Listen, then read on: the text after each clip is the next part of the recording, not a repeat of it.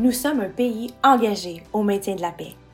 Depuis plus de sept décennies, les Canadiens ont participé à des missions de maintien de la paix aux quatre coins du monde.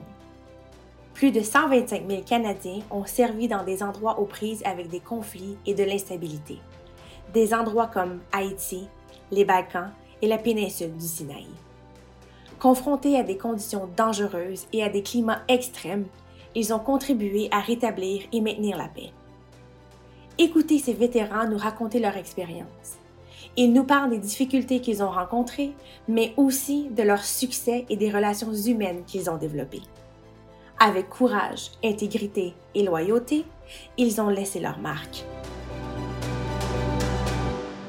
Une des premières choses qui vient à l'esprit de la plupart des Canadiens lorsqu'ils pensent à l'Égypte est sans doute la beauté du Nil ou des grandes pyramides. Cependant, pour les milliers de membres des forces armées canadiennes qui y ont servi, ce pays risque d'évoquer une image tout à fait différente. Celle de conflit entre deux pays, l'Égypte et Israël. Le Canada et plusieurs autres pays ont dû mettre beaucoup d'efforts pour y rétablir et conserver la paix. La lieutenant-colonel à la retraite Lina Gravel nous raconte son expérience au sein de la force multinationale d'observateurs au Sinaï.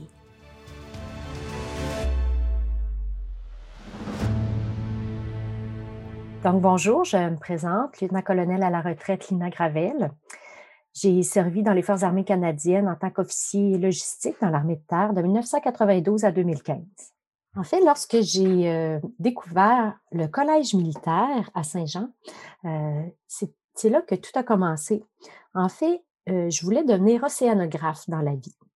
Donc, à l'école secondaire, on avait des, des cours d'éducation choix de carrière et mon professeur m'a parlé du programme qui s'offrait au Collège militaire euh, Royal Roads en Colombie-Britannique. Donc, elle m'a parlé du Collège militaire à Saint-Jean. On pouvait commencer euh, notre éducation post-secondaire euh, à Saint-Jean et ensuite, on pouvait aller en Colombie-Britannique. Donc, mon option de pouvoir étudier en océanographie pouvait se faire via les forces canadiennes. Donc, c'est en croyant devenir océanographe que j'ai joint les forces canadiennes dans la marine dans les tout débuts.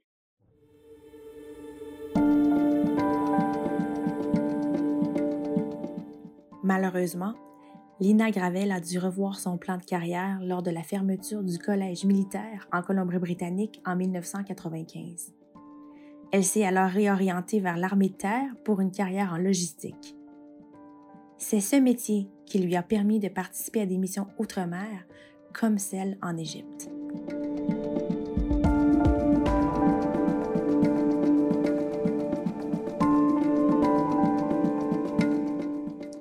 dans l'armée, euh, on ne pouvait pas être océanographe euh, si on était dans l'armée. Et puisque le programme n'existait plus, donc pour moi, rester dans la marine euh, n'était plus, c'était plus d'intérêt. Donc, j'ai décidé de bifurquer et d'aller en génie civil.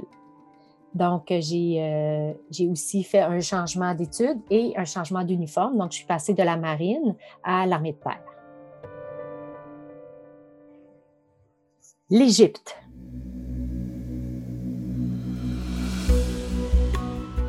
C'est une mission qui est euh, très méconnue euh, de la population canadienne en général, pas juste la population canadienne.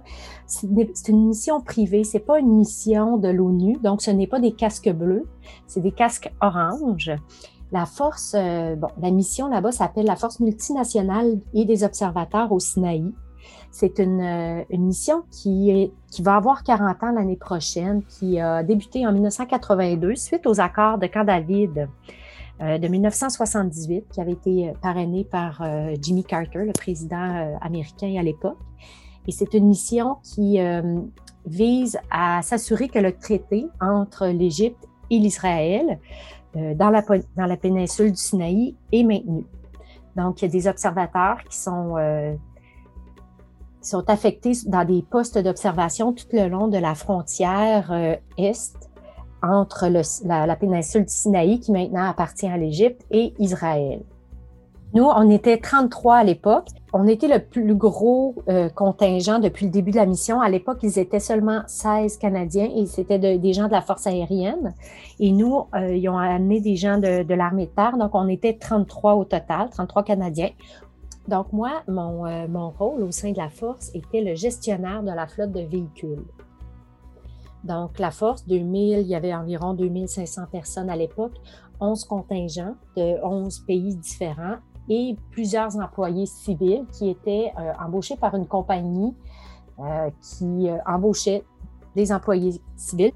Lorsqu'on est arrivé, c'était, bon, la MFO, c'était un, secret gardé. C'est un beau secret gardé. la base est vraiment tout près d'Israël. On est à une demi-heure de la frontière d'Israël et beaucoup, moi, personnellement, mon travail se faisait beaucoup en Israël aussi. Donc, tout ce qui était acquisition d'équipement, euh, il y avait un bureau de liaison à Tel Aviv. Donc, euh, l'équipement arrivait beaucoup par bateau et on allait chercher ça en Israël chez les commerçants de, véhicules qui recevaient la flotte. Et donc, j'allais régulièrement en Israël. Et c'était relativement euh, très... c'était une mission méconnue, mais très... C'était un beau c'était un beau climat. C'était secret gardé. C'était pas loin de la Méditerranée. Euh, on nous permettait de sortir du camp, d'aller une fête de semaine au Caire ou d'aller une fête de semaine à Tel Aviv. C'était pas nécessairement le contexte très. Euh, c'était loin de l'Afghanistan ou de la Bosnie-Herzégovine où dès qu'on sort du camp, on doit être armé. Pas du tout. Jusqu'en octobre 2005, il y a eu des incidents, il y a eu des bombardements et là, euh, les frères musulmans se sont mis à, faire du trouble dans le Sinaï et c'est devenu euh, dangereux. Et nous avons eu des Canadiennes, deux Canadiennes qui étaient en route pour aller au Golan. Notre base d'approvisionnement était le Golan. On avait des Canadiens au Golan en, Israël. Et euh, elles ont frappé un engin explosif improvisé. Euh, heureusement, elles n'ont pas été blessées. Le véhicule était perte totale et ça a été le, point tournant. À partir de ce moment-là, là, on s'est aperçu que euh, il y avait des gens qui, euh, qui en voulaient pas nécessairement à la MFO aux soldats qui étaient présents, mais là, ils commençaient à avoir euh, du tumulte dans le Sinaï. Donc, les frères musulmans étaient beaucoup plus présents. La sécurité avait changé et là, on, s'est mis à devoir sortir en convoi. Donc, un véhicule tout seul ne pouvait plus sortir tout seul. On devait être avec des, des escortes armées et tout. Donc, ça a été quand même un point tournant pour la force. Malgré les risques accrus durant la seconde moitié de la mission, Lina Gravel garde d'excellents souvenirs de son passage au Moyen-Orient. Aujourd'hui libérée des forces armées canadiennes, elle reprendrait la même décision de s'enrôler si c'était à refaire. Euh, personnellement, moi, j'aurais habité au Caire. Je, j'étais fait pour cet environnement-là. Euh, je me sentais bien dans, justement dans cet environnement-là, puis pas nécessairement dans les quartiers touristiques, là, mais sais, en, dehors des sortir des, sentiers battus.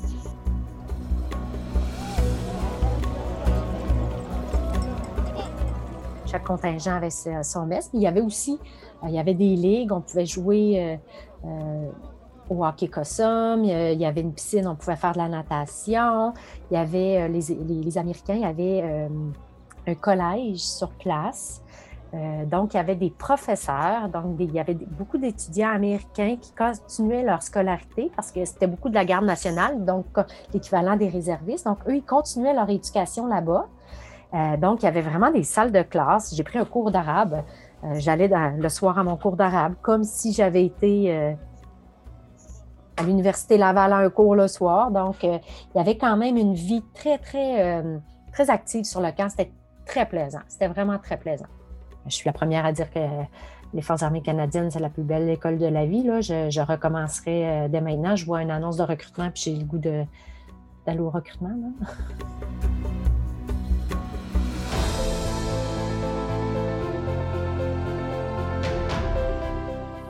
Et voilà, c'est déjà la fin. Merci d'avoir écouté cet épisode de l'édition du maintien de la paix du balado Les visages de la liberté. Si ce n'est pas déjà fait, je vous invite à vous abonner et écouter les saisons précédentes dans l'application Balado de votre choix. Si vous avez une suggestion, qu'il s'agisse d'un invité ou d'une histoire, vous pouvez nous joindre sur la page Facebook ou Instagram Le Canada se souvient ou encore via Ancien combattant Canada sur Twitter. Servez-vous des mots-clics Le Canada se souvient et dites-nous ce que vous en pensez. Si vous cherchez à découvrir davantage d'histoires de vétérans canadiens, nous en avons un large éventail à vétérans. Merci et à la prochaine!